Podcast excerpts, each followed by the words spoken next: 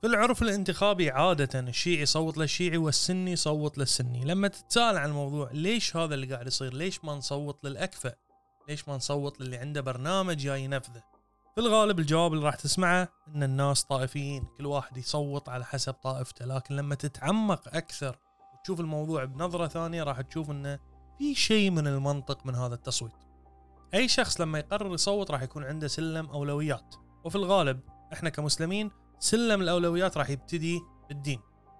فكمسلم كل واحد راح يفكر إنه لو صار تصويت راح يأثر على حرياتي كطائفة أو امتيازاتي كطائفة.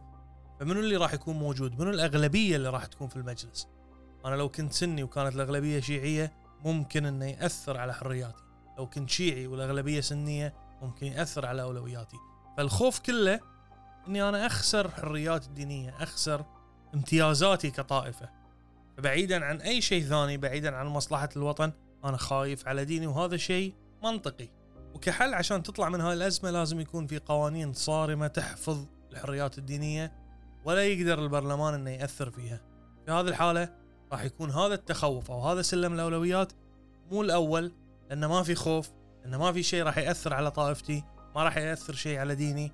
فمو مشكلة عندي لو صوت حق واحد من طائفة ثانية لأن أساسا ما عنده القدرة إنه يأثر أو يسوي أي شيء يمس طائفتي أو حرياتي الدينية.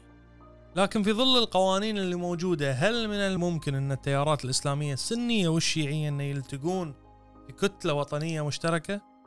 أقول نفس ما قال الشاعر عبد الرحمن بن مساعد ما في نهايات بلقى إلا بخيالات القصص.